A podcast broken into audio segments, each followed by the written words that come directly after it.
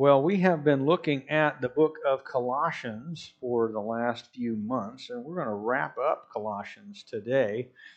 Uh, so, if you have your Bibles, I'd like to encourage you to turn with me over to Colossians chapter 4. And as you do, um, want to draw your attention back to earlier in the book and just kind of think through with you what we've seen in Colossians so far. Uh, what we've seen so far is that is Jesus Christ presented in his full orbed glory as the sin bearing, resurrected, triumphant, and fully equal with the Father, Son of God. And because that is the Jesus that we believe in and worship, then Paul's exhortation to us as the God's people is to follow Jesus with our whole selves, our whole hearts, our whole lives, our whole minds, to submit to Him in every part of our lives, leaving nothing out and zero portions of our life and heart and mind which are not transformed. The calling of the Christian's life, men and women, is not to moralism. It is not to uh, checking off a list of things that you should do and avoiding things that you should not do, and trying to be a good person on your way to heaven. That is not the Christian life. The Christian life is of one of being transformed by the gospel into a person who loves Jesus Christ and who follows him because of your joy at that transformation. And, and he does, by his Holy Spirit, transform you into a good person, but as a side effect of relationship with Him, not as the goal of the relationship. The goal is that you would love and follow and serve Him, and that these things would overflow not only into your life, but out of your life through the same gospel into other people's lives, that they might experience the same kind of radical personal transformation that you have experienced and enjoyed. And, and so in Colossians, we see Jesus in all of his glory, and we see the gospel clearly presented. And then we see Paul in the second half of the book talk about what it means to live a fully Christian life. A fully Christian life. A, a, a life in which there are zero portions of it. Where Jesus does not reign, where he does not transform and change how we are at a very fundamental level. And so we we've seen the transformation that Jesus wants to bring into our hearts and heads and into our behavior. We've seen the transformation that Jesus brings uh, into our homes and into our relationships with the people who are closest to us in our own families. We've seen the transformation that Jesus brings into the very worst of institutions, things like slavery, and into our relationships with non Christians. That Jesus claims lordship over all of these things and seeks to bring transformation to us in all of these ways.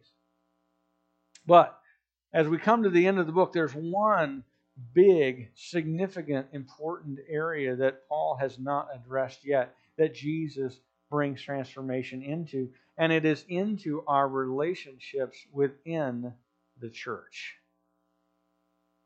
Into our relationships within the church. And so this morning, we're going to look at what it means to be fully Christian in the Christian community, fully Christian with the other people of God.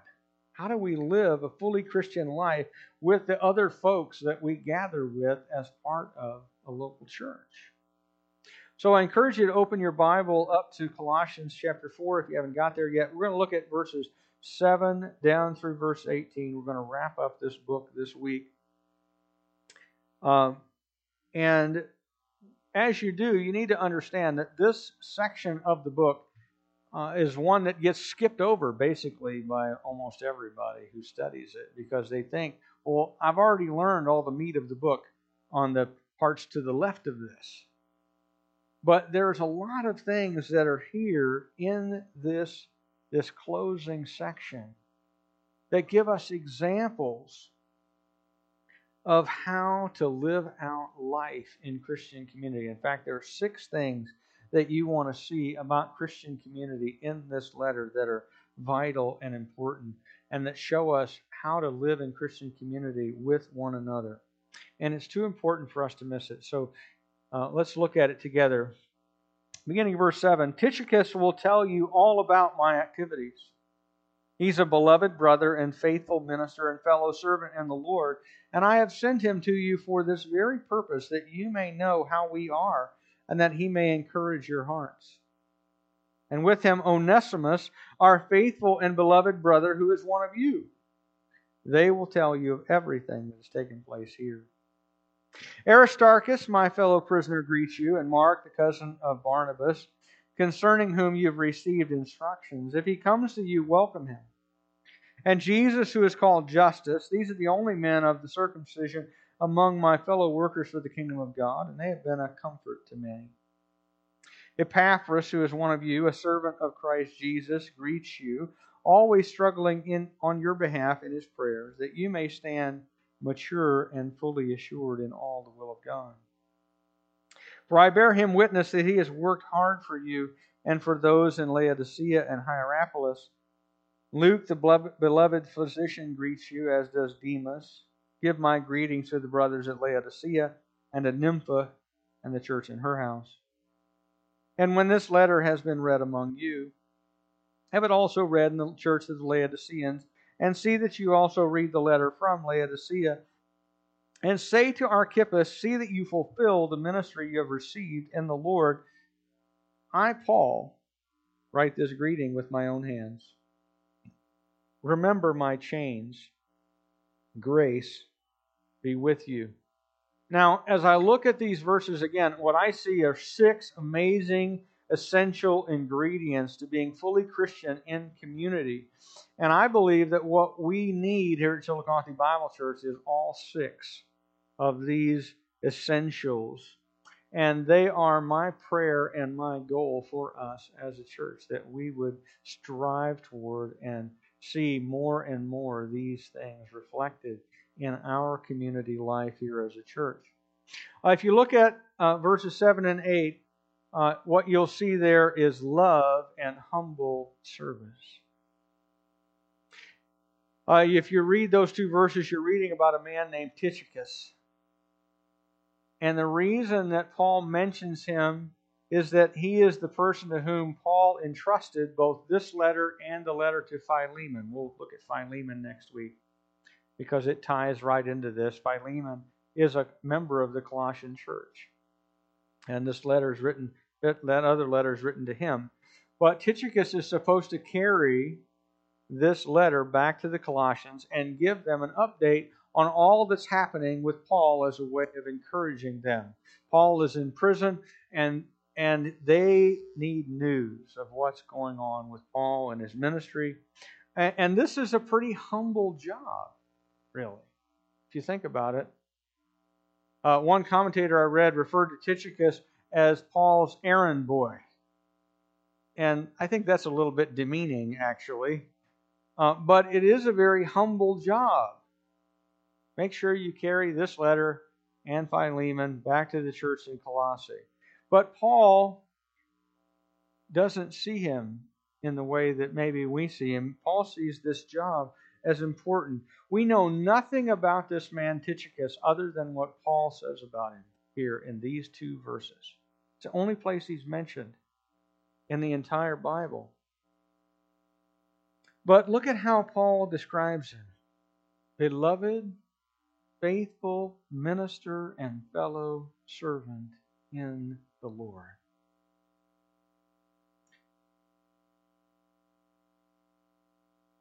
I don't I don't know about you, but I'd take that description. If that appears on my epitaph, I'll have felt like I lived a good and God honoring life. In fact, I'd take that description of me every day and twice on Sunday. This is a good and godly man. And what you see in these verses as you look at them is that love is essential to Christian community. And that should go without saying, but it doesn't go without saying. Paul calls this man beloved. He calls uh, Onesimus beloved. He calls Luke, his, his, his friend, the doctor who traveled with him, beloved. Why? Three times in the passage, he refers to someone as beloved. Uh, why? Because love is part of community. Love is part of the relationships that Paul enjoys. Paul is not just being polite when he's talking about this guy. And Paul is in prison, so he can't send, he can't go himself and carry his own letter, or he can't even just go and not send the letter, uh, which would have been more convenient, right? Rather than have to write it all down, let me just tell you when I get there what's been going on. Paul sends Tychicus because he loves him. He says, Well, I can't be there myself to give you a hug, but I'll do the next best thing. I'll send a man that I love to you. And the second thing that I think is really important that we see in these verses is humble service is eternally significant service. Eternally significant service. As I said, we don't know anything else about Tychicus except for these two verses, what these two verses tell us about him. But again, I'd take this description anytime.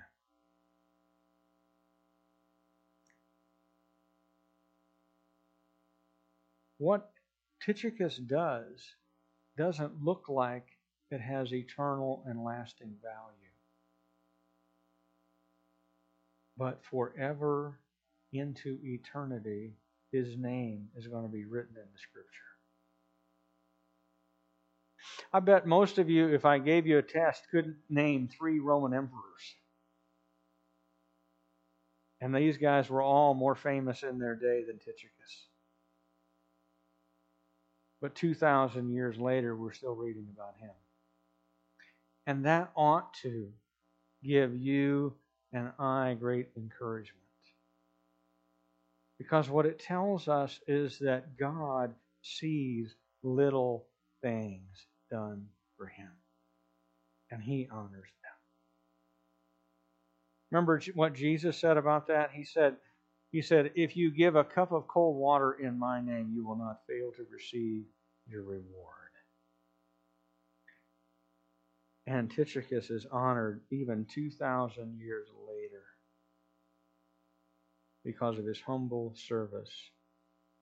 And so don't think, men and women, that if you're a faithful servant of the Lord, even in a small way, in a small place like Chillicothe, Illinois, one that most people, even in this state, could not find on a map, that God doesn't see you too. He does. He sees you. He sees your love and your humble service. And it's an essential part of Christian community. God sees and He will not forget you. The next thing you see is also an essential ingredient of fully Christian community. You see new birth. You see a man reborn. Uh, in verse 9, you meet another man. His name is Onesimus. And this is a man that we know quite a bit about, actually, because he is the subject at the center of the book of Philemon. You need to understand that Philemon was a new Christian who was also a slave owner. And uh, he owned Onesimus. And Onesimus uh, decided one day that he had had enough of being a slave, and so he stole some things from his master and made his way to Rome. Now, by the way, running away from your master and stealing from your master were both considered capital crimes in the Roman Empire. So, this is a man with a price on his head, a man who can be put to death for what he has done. But he winds up meeting the Apostle Paul. And the Apostle Paul leads him to faith in Jesus Christ. And there has been a transformation in this man. In fact, Paul is going to write this letter of Philemon back to Philemon to tell Philemon essentially this. And we're going to look at it next week, so I don't want to spoil, steal my own thunder too much. But Paul is going to tell Philemon, you know, you've been set free from slavery to sin and death. And now Philemon, now Philemon, you need to understand Onesimus is your brother who's also been set free from sin and death. You should set him free from slavery along with it. That's what the book is about. And this man has been transformed from a criminal into a Christian. From being a thief and a runaway slave into a faithful and beloved brother. And he's an example of just exactly the kind of transformation that is meant to occur within the, the church of Jesus Christ. New birth, new life. That people of varied backgrounds, some of them with checkered pasts, you know, I have a pretty vanilla testimony as it goes. Uh, some of you all have rocky road, all right? And, I, and that is a great thing. That is a great thing. But the, the important thing is this that God brings new birth to all kinds of people slaves, slave owners, ordinary sinners, people who grew up in the church like me, People who wouldn't walk within a hundred miles of a church if they could avoid it, he saves them too. And he brings them into Christian community. And when Christian community is functioning in the right way, new birth is going to be the result for some people. And that's what's happened here. If it hasn't happened to you yet, by the way, it can. It can. All you have to do is turn your life over to Jesus Christ, and then you will find rebirth and a new start and a new life in Jesus Christ. The next thing you see in verses 10 and 11, this is a third essential ingredient, is transcendent fellowship. And it's transcendent in at least three ways. It's transcendent, first of all, uh, in that it transcends the circumstances that you're in you meet this man Aristarchus in these verses. Aristarchus, what is he? He's a fellow prisoner with Paul. He's a guy who's also in jail, who is also a Christian. And yet, Paul counts him among his friends and ministry partners. Why? Because the fellowship of Jesus Christ is not dependent on where you're located or what your circumstances are. And so you can be part of the fellowship and the community of God even if you're in prison. And by the way, there are many, many brothers and sisters in prison at this point.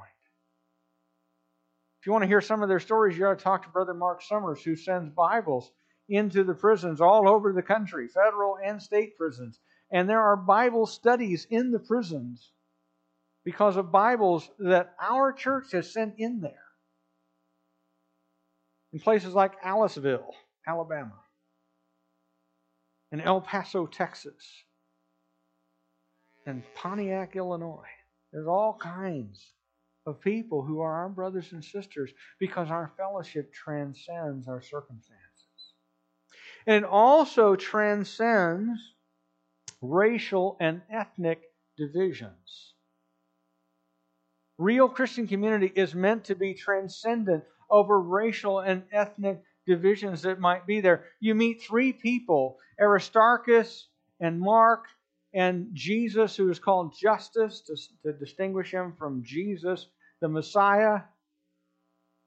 Because Jesus is just the Greek form of the word Joshua. It's a common Jewish name. And so they want to specify which one they mean. And these three guys are Paul's fellow Jews. Everyone else mentioned in this letter is a Gentile. Whether you're talking about uh, whether you're talking about Nympha or the church at Laodicea or the church at Hierapolis or Demas or Luke or Archippus or Onesimus or Tychicus, all these people are Gentiles. Paul's background as a Jew, and particularly as a Jewish Pharisee, meant that these people would not ordinarily be his friends. And yet they were. Why? Because the gospel transcends. The gospel overflows all of these barriers and divisions that might be there. Other. The gospel is meant to go out into the whole world to people of every tribe, of every nation, of every ethnicity, of every skin color, of every uh, of every gender, of every sex, of every type of person that exists on the planet. The gospel is meant to go to them, and they are meant to be part of the fellowship of the people of God because the gospel produces a transcendent fellowship. And the gospel even, it even transcends personal conflicts. Do you see that? You may not if you don't know some of the backstory here, but you see this man Mark who is mentioned, who is Barnabas' cousin. Now, Paul and Barnabas were ministry partners and they went off on a missionary journey together and they took with them Barnabas' cousin Mark. Now, Mark is the guy who wrote the Gospel of Mark. He transcribed Peter's preaching and put it into a written form, and, and it became the Gospel of Mark. He's an important man in the early Christian church, but he, at the time that he went with Paul and Barnabas, was not that mature in his faith. And as he went along on the trip, he wimped out. And when life got tough, he told Barnabas and Paul, guys, it's been nice and it's been fun, but it hadn't been that fun. I'm going home. And he left. And so it left Paul and Barnabas high and dry out on the road. And so when the time came for another trip, Barnabas says, You know, everybody needs a second chance, everybody needs another shot. I want to take Mark along with me. And Paul said, Nothing doing. That dude left us when we needed him most. I need a faithful man to go with me. And Barnabas said, No, you need to understand, Paul, he's a young guy. He needs to grow up some, but you know, we need to give him another chance. We need to give him another opportunity. And Paul said, No way, I'm not taking him. And these guys who had been close friends and ministry partners for a long time had a split in their friendship. And Barnabas took him off to Cyprus. And Paul took Silas and went back to the churches that he and Barnabas had planted. And there was a giant relational conflict between these guys. But later on in Paul's life, where do you find this man? Paul's in prison. And where's Mark? Right there with him, serving as part of his ministry team and being a great encouragement to him. What's happened? Well, two things. One, the rift has been healed. And two, Mark has grown up. What's happened is that Christian community has transcended even personal conflict. And Christian community at its best does that. You know, I don't know if you if you noticed here recently, but there have been a few social media storms of recent, right? And people are being canceled, is the current term, right? and they're losing friends and all this kind of thing. And and some people have referred to it as the great awakening, right? That everybody's getting trying to figure out, you know, how how to how to deal with life and how to reevaluate some things that we've taken kind of as assumptions in our culture. And some of that, by the way, is good. But one of the things that's true is that it is a situation in which there is no grace. And if you have sinned, you will never be forgiven. But that is not how Christian community is meant to operate. Christian community is meant to be graceful and forgiving because God forgave the inexcusable and unforgivable in us.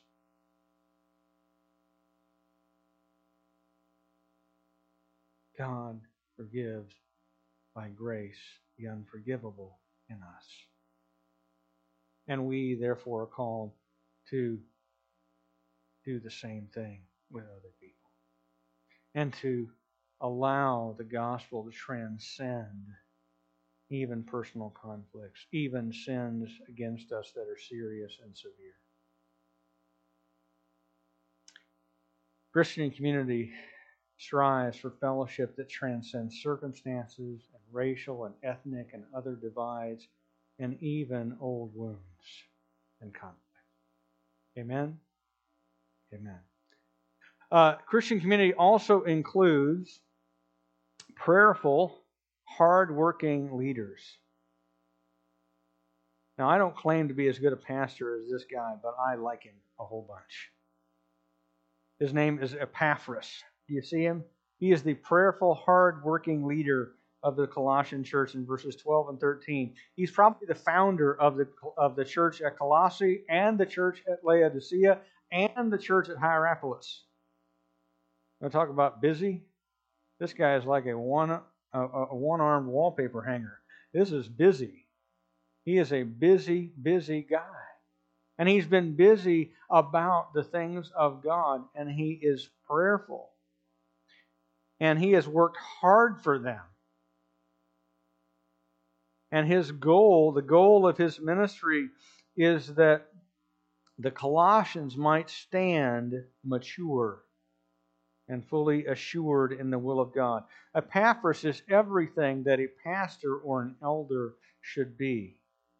And he has a pastor's heart. His goal is not glory, it's the maturity of his people. It's that they would all grow up and know and live out God's will for them. Now, again, men and women, I don't claim to be as good a man as this guy.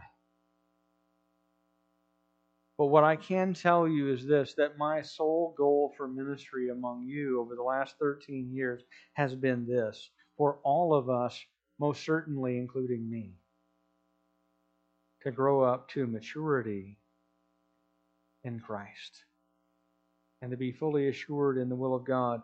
And and I am also constantly struggling on your behalf in prayer. And I therefore work hard and have worked hard in ministry and prayer for you, just like this. Because it is essential that you and our church be led by these kinds of people. And men and women, we again are we're not perfect men. Those of us who are leaders and elders in this church, but this is what we're striving for. And we need your help to get there. Because we're in the process of growing up too. But I do think, by the way, that we are getting there as a church. That we are growing to maturity, and it is a great thing. In fact, it's a joyful thing it is the thing that excites me most about our church is to see your advance in maturity and faith We got some ways to go. But we're getting there.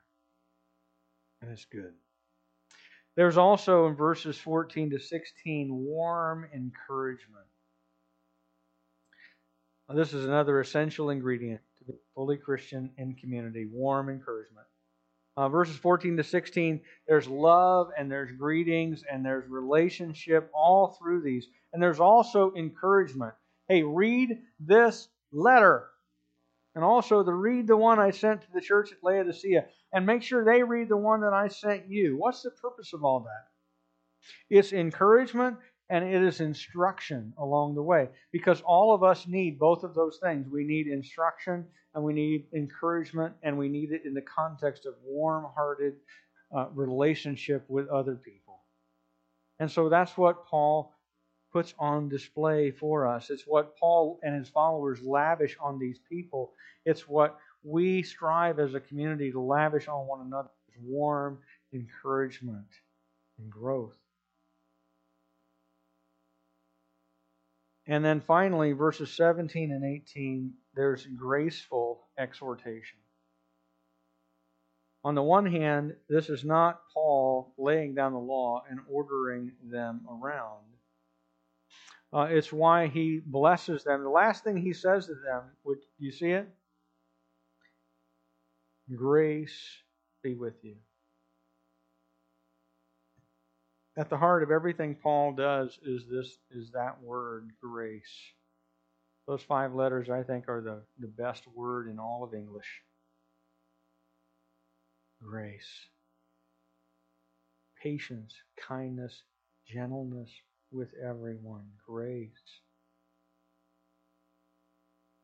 But alongside God's grace, there's also exhortation. Because we need as a Christian as Christian people not just an arm around us, but sometimes an elbow in the ribs to do what we are supposed to do. I see you out there, some of you, husbands and wives, when I get to a, a passage you think applies to your spouse. You know, I see that happen. Uh, and we need that from time to time. We need people in our lives who are willing to give us that elbow. And Paul gives the elbow to a couple of people at, here at the end of the letter.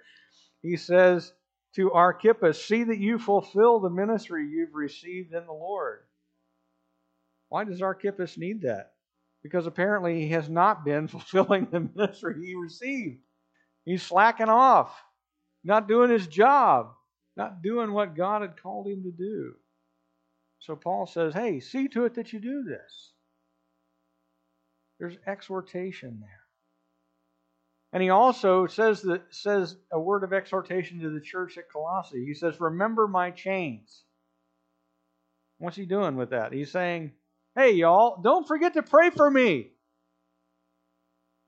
Because, by the way, is it is it tough sometimes to remember to pray for people in their circumstances, even if they're terrible circumstances, if you're not directly affected?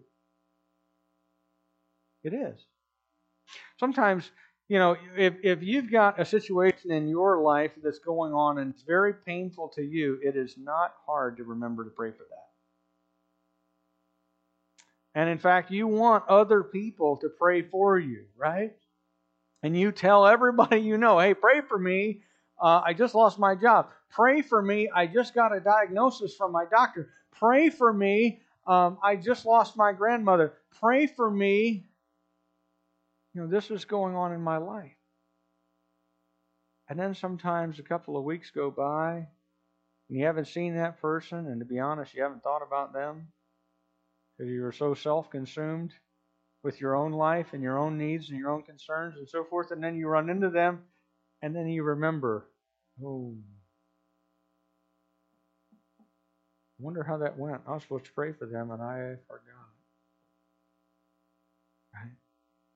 Paul is exhorting them, hey, I know you don't see me. I know you don't know what's going on in my life, but don't forget that I'm in prison over here. Pray for me. Remember, I'm in chains over here for the gospel, and I love you. Don't forget. Pray for me. And so there's this graceful exhortation, a brotherly elbow in the ribs, if you will, to get our attention. And healthy Christian community includes both encouragement and exhortation.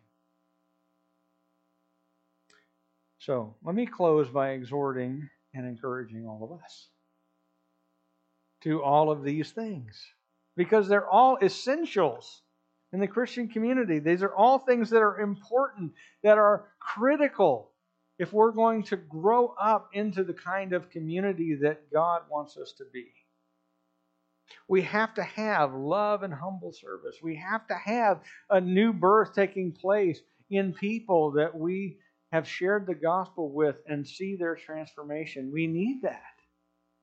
We have to have transcendent fellowship, the kind that transcends racial and ethnic lines and, and conflicts and difficulties relationally, and that even transcends the circumstances that we're in. We have to have prayerful, hardworking leaders. We have to have warm encouragement, and we have to have graceful exhortation from time to time. We've got to strive for these things. And by the way, none of these things are easy, and none of them will come just, you know, kind of automatically just because we showed up.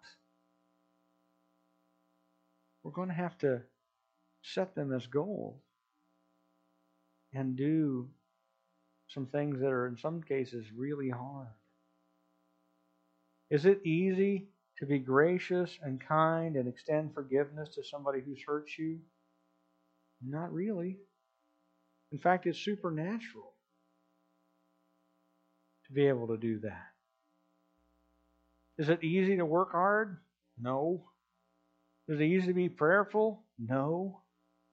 Is it easy to be encouraging? No. Is it easy to know when you need to encourage and when you need to exhort? No. Is it easy for our fellowship to transcend all the divisions that we have? No. These things are going to require the Holy Spirit of God to be at work in us and among us. And they're going to require not only the calling of God and the example from the Word of God, but they're going to require effort on our part. And so, beloved, I want to pray and I want to ask God, the Holy Spirit, to help us to continue to strive for these things, to continue to work toward these things, to continue to push out into our community. I know that right now, at a time when everybody is concerned about all the possible ramifications of all that's going on, that it's hard to lift our eyes from that stuff and to push out into our community to draw other people into it. But nevertheless, that's what we need to do. That we might become the kind of community that the book of Colossians gives us as an example. A real godly community community that's fully Christian in every sense and in every way. So let's pray. And let's ask for God's Spirit, God's Spirit to help. God, our Heavenly Father, we thank you that you've given us your word, even in verses that we tend to just blow right by. You have them here in this book for our instruction, for our example, to show us life as is really lived in community. Father, help us to become this kind of community, even more than we already are. Help us, Father, to do what Paul said to another church, to excel still more in these things. Father, we, we are not starting from zero on any of this. This is something that is part of who we are.